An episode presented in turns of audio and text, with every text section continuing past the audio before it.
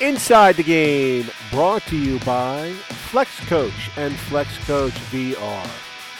So You and I had the privilege of coaching at the Bridgewater Sports Arena oh years ago. Um, that's just so everyone knows. That's how Bruce has known me a long time. Just everyone, so everyone knows Yeah. that. Um, so let's transition to youth sports. Um, and I wish we could tell that story, but we can't. yeah, oh, uh, for another time. Youth sports today has gotten. I always say it's on steroids ten times fold. It's it's crazy now. It- it's Right. really nuts. How overcoached are kids today, and what's lost in youth sports, in your opinion, as a coach and as a parent? reality. I don't know how everything but reality. Like um, um, I remember when we were together at the Bridgeport Sports Arena. Um, we started that program, and we were it was unbelievable the things we were able to do. And I was lucky enough to be able to set it up the right way. Um, you remember if we we had a league, an in-house league, and if Team A was beating Team B right in the middle of the game, we made a trade. You know what I mean? We took the kid off of one team and put Team, him on, put them on the other team, yeah. yeah, and and and it wasn't, you know, it was and it wasn't about winning is important, but it was about the development of all those kids. You know what I mean? And and we were able to do all the right things. And then as our young as our kids were starting to get better, because we had some kids. I mean, if you practice every day, you do the right things, they're taught the right day, right things, they're gonna get better. So we had kids. Kids are going to improve regardless. yeah and and you remember we started having the parents like we want to travel we want to do the travel teams and this and that and i said i go i don't want to be involved with any travel teams maybe the young kids after three years but it's five years before we're going to start travel and boom before they started that travel stuff and then there was that one group the rockets or whatever they were called um, they were paying a coach god the guy was making more money coaching them than i was making coaching pro hockey um, and people were paying phenomenal amounts of money for their kids to play. And when you're paying for somebody to play, as a parent, they're expecting their kid, you know what I mean? What do you mean my kid's not starting on the high school team? I spent, you know what I mean? Like, Yeah. you know what I mean? And then, and it's just, I don't, I don't, I don't like it what one bit. I don't like the fact that there's a kid, kids playing hockey now. There's probably, I don't think any of them have ever played a game without a referee. You know what I mean? Yeah. You know, how many games did you play as a kid growing up? Or did I play as a, we didn't have a referee. We didn't have a coach. You know what I mean? You played. And uh, Do you think there's too much specialization? yeah, I do. how how do you break that? How do you say to a parent, look, your child needs to play a couple of sports or three sports just to get them away from doing the specialization? And we had Mike Sullivan, you know, head coach of the Penguins on, and Yeah. Mike said one of the things that drives him crazy is when you hear this about a six-year-old like squirt team. They're an elite triple A travel team Yep. at six. Yeah. And he said there is no eliteness at six years old. Chris, here's one. When at the at the Providence College hockey camp, I had a father. Okay, how old was this kid? Six, seven, whatever it was.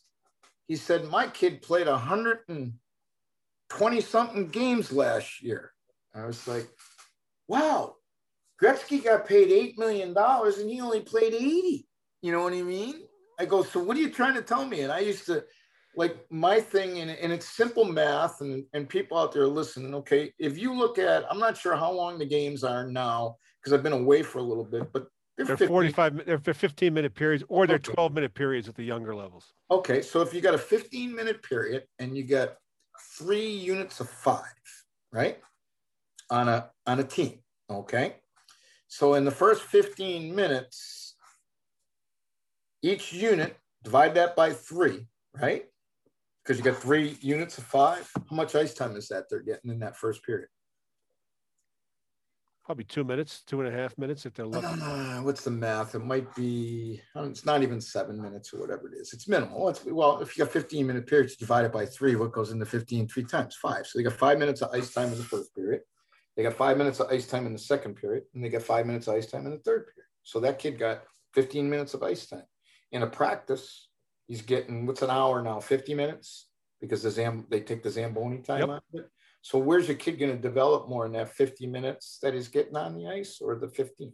You know what I mean? But mom and dad, they get sold by some guy that's making money. You know what I mean? And to me, that's that's what's wrong with youth sports.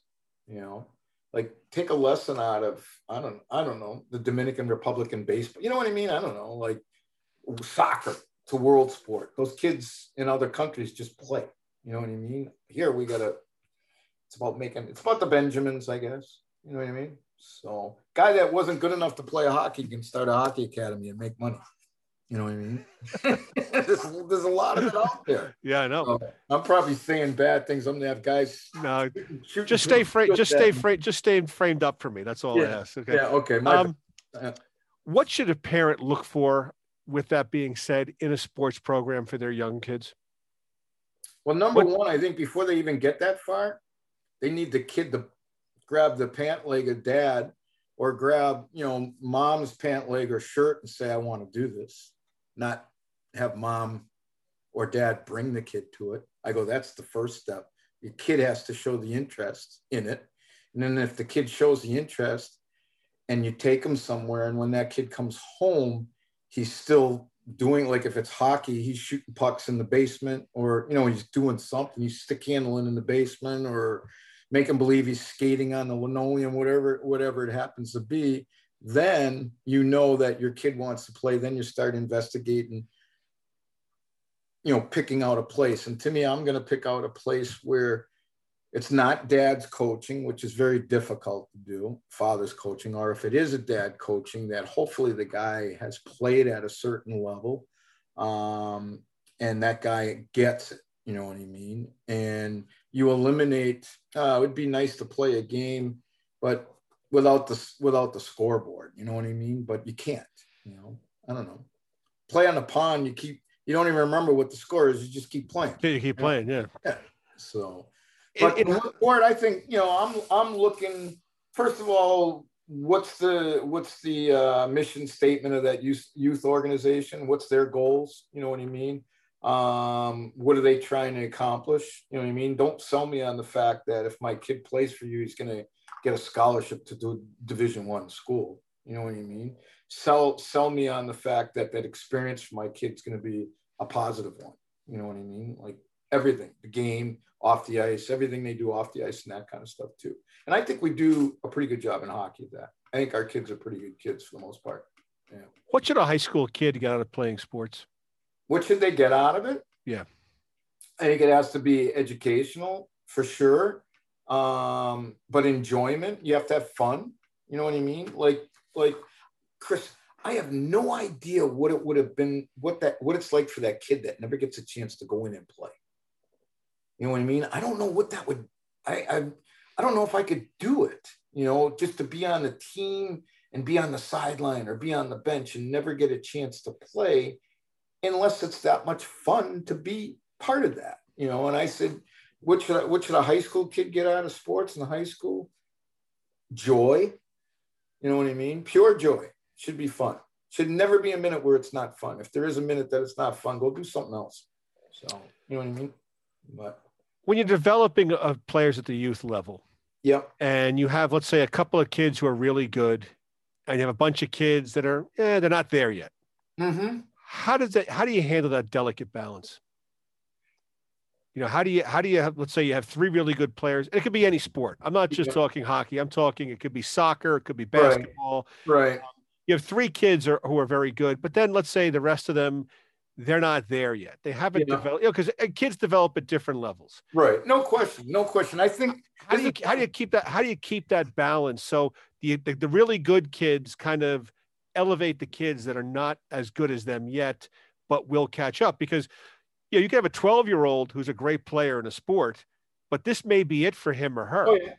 And, and this, this, yeah. and then, and the kid who's 12, who's like the six man, let's say on the basketball team, or is like playing defense in soccer, he or she develops and mm-hmm. surpasses this kid. Mm-hmm. How do you keep that balance so you don't lose that kid who could be really good for you? Um, You mean the kid, the kid that's not that good at the time? At that time, yes. What are some like strategies that you've seen that you've used that that have worked in that regard? I think I think that even though that kid's not that good, I think if you if the that kid has the intangibles that you you the balance is you treat him the same way you treat the, the three guys and you have him playing with those three guys all the time because it's going to force him to play better. You know like the old saying in golf you know when you, it seems like you play better when you play with better players okay so my philosophy is i want that kid with the best players but when it comes to practice and in competition if you have three kids that are really good and you have six that are just so so, well, the three play against the six. You know what I mean? Mm-hmm. And sooner or later, it's going to be four playing against five. You know what I mean? If you keep if you keep doing it and you keep your practices where the kids are improving every day, and I guess it, the whole thing will balance itself out. You know, I it's kind of funny. Um, my kid was a very competitive tennis player, and um, I was out in California at a big youth tournament, and I was sitting next to Andre Agassi's dad at the tournament, and I was kind of making excuses for my son, saying it's tough. We live in a little small town, and there's no competition for him. Okay, he's out on the tennis court playing against men and whatever it is. I said, but you know, I don't want him to not be around his peers, his friends, the guys his age and play because I think it's important. He goes, so have him play against two, have him play against three, have him play against four. You know what I mean? So I guess that's how you can balance it out. So now the four kids playing against the one are trying to beat him. You know I mean? right? You know Makes what I mean? tough. Yeah. I mean, Yeah. it, builds, it builds them up. Yeah. So Um, you you you recruited when you were in college, Yep. and I'd like to talk about with you. Um, what should a young man or a woman look for in a school when they're being recruited in sports? What are some of the things that you think are important that have never changed over time that they should be aware of looking at a school? I think it, de- it depends on the level of the kid. You know what I mean? Like, um, if I'm a can't miss guy for the NHL, I'm gonna I'm gonna pick a school that's gonna prepare me that one year I'm gonna play there or whatever it is, the best to make that step in the NHL. And usually that kid's not making that choice anyway. Somebody's making it for him. Um, but to me, I mean that's that one percent again. You know what I mean? So my advice to a kid picking a school, pick a school that of a school you you want to go to. You know what I mean? Um, Is there things they should look for in that school? Like, do they fit on the campus? You know, I mean, Bill Guerin said to me that he goes, walk onto the campus and see if you fit in. Let's Yeah. say you, let's say you're there the first day and you blow out your knee or you get injured or you get sick and yeah, you can't play anymore, but you want to stay at that school. Do you fit in? Do you look like the kids? Do you does it does makes it, sense to me. you have to look at those all those intangibles that are But what, what's funny about Bill, okay, if that was the case, he picked the wrong school. You know what I mean? So he told I me he liked BC. I mean, I just I'm just going, you know, he thought he thought BC was the right fit for him. and that's and that's awesome. But I'm saying to myself, I know where he came from, okay. And if he thought he'd fit in, know, my son went to BC too. my son fits into BC, but I don't know. Uh, I no, I, I, yeah, that's a great answer. Um, I also look at the uh, the experience. Like um, I had a daughter that went to the University of Georgia, and she wanted to go to Providence, and she wanted to go to Villanova and Boston University, and I pushed. I thought her educational experience would be better at the University of Georgia. Reason being, there were 35,000 students. You know what I mean? Um, you got people from all over the world. You got people from different social classes. You know what I mean? Versus, so like if you're going to fit in, you should be able to fit in there because there's all walks of life. Where if if I was going to go to Harvard, I'm not sure if I would fit in. Well, no, Harvard, it wouldn't be fair to, to pick on like something like Harvard. Uh, the Ivies are their own separate thing, but maybe the Ivy wannabes, you know, like if I was going to Williams or something like that. I don't know, you know, like what Bill Guerin said, fit in. I just think it's got to be a number one. What you're interested in studying, okay.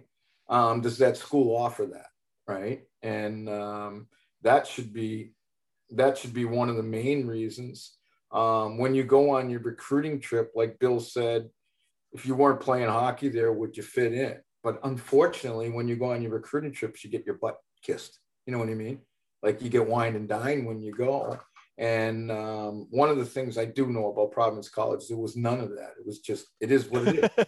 you know what I mean? Here it is. Here's the cafeteria. You know, that's yeah, it. Remember, we, Lou, we just said we ate in the caf, and then when when uh, when I was showing a recruit around when I was playing, Louis would give us like forty bucks. Like, make sure you take the kid somewhere to get him something to eat.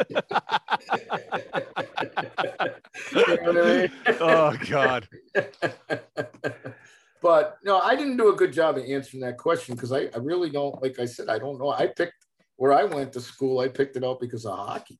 And I didn't even, the education side was it for me. I didn't even, well, I wanted to be an architectural engineer. Well, they don't have that at Providence. Oh, well, what else do they have? You know what I mean? You know, general studies. Uh, oh, I'll get a general studies degree, liberal arts degrees. I'm going there to play hockey because I'm going to play in the NHL. You know what I mean? But yeah you know that's not the right way to do it so but this nowadays you're picking so different even from the time you were in school chris look how many schools there are with programs now you know i think uh, my senior year in college which would have been 1979 I think we had 18 teams in the ECAC and the WCHA might have had eight or 10. That was it.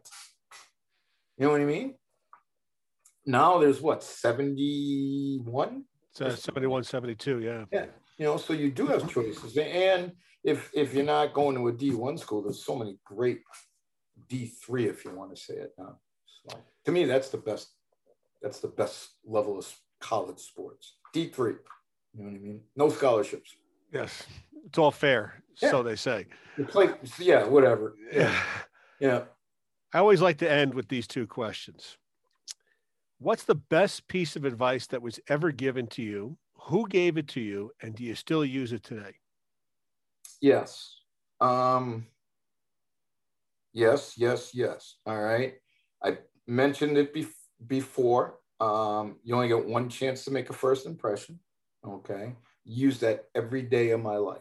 Every single day, though I'm not in hockey now, I use it in my in my work you know my work experience every day when it comes to hiring people um, that person only gets that one chance to make the first impression on you you only get one chance to make a first impression on the person you know like i'm, I'm in sales now so my first meeting with that person i only get one one shot at that you know what i mean and um, um, that that has been an unbelievable lesson another thing i got from lou was uh, it's all about winning. Okay. Um, it is. You know what I mean? Um, unfortunately, it is. Um, and I use that to a point, to a point. Um, and then other, I'm just trying, I, I, it's almost, those are the two things that I use probably every day that stick in my mind. Yeah. And then always, uh, don't treat every i mean everybody is uh, everybody's equal but different you know what i mean like from a coaching standpoint you treat everybody the same but different if that makes any sense you know and the other the other thing in sports is build a bank account that's one of my favorites you know like you could go in to see the coach how come I do this and you yell at me, but Chris doesn't? You don't yell at me. I'm coach. You said Chris got a bigger bank account. what I mean is, as, an athlete, as a player, you've earned that. You got respect. You know, your bank, your bank account's bigger than that guy's. That's why I yell at you and I don't yell at Chris. So build the bank account. What does failure teach you? What does failure teach you?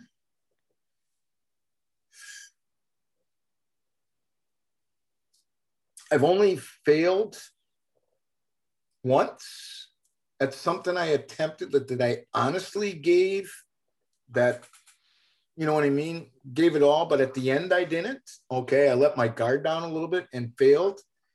And what it taught me is I've been carrying a grudge for 15 plus years. Okay. and I am, and I lost confidence in myself. Um, have you ever been fired? Yes. Okay. But were you fired from something that you were giving it your all? Yes. Um, and there was no real okay. So you you know that feeling and and failure to me, there's two there's two ways. It's either like I'll show them or I'm gonna come back stronger, or it's gonna and it's gonna carry with you for a long, long time. And unfortunately for me, probably the reason why I'm not in the game anymore is because I've never overcome that failure. And it's, you know, I can be I can be honest when I'm self-evaluating. You know, um, I lost my confidence because something I was on top of the world at the level that I was at, and all of a sudden it got pulled from me. I was like, not, this isn't right. It's not my fault this happened. And in, and at the end of the day, it was my fault because I wasn't strong enough to stand up for myself and say, no, I don't want this player. I don't want that player. You know what I mean? I, I allowed myself to fail and I've never recovered from that. But what it should have taught me is what you learn is don't allow that ever to happen again. So I think if I was ever back coaching again, it would that would never happen. or if you're going to take a job, you're going to take a job that's the right job. And that's my mentor, who was Lou. He always he said he wasn't going to go to the NHL unless it was the right thing because he was, you know, the Bruins talked to him a little bit about coaching. Um, I think he had some other opportunities, but he said, I'm not going to the NHL until it's the right, right thing. And when he went to the Devils, he was in charge of everything. You know what I mean? It was his show, just like it was at Providence College. And um, he wouldn't take a job. I, don't, I mean, I don't, I, what I did learn from him is he, you're not going to, why take a job that you're not in control? If you can't be in control of what you're doing, then what are you? You know what I mean? Mm. You know, and as coaches, we always say that to people. Only worry about what you're in control of. You know what I mean? Inside the game, brought to you by Flex Coach and Flex Coach VR.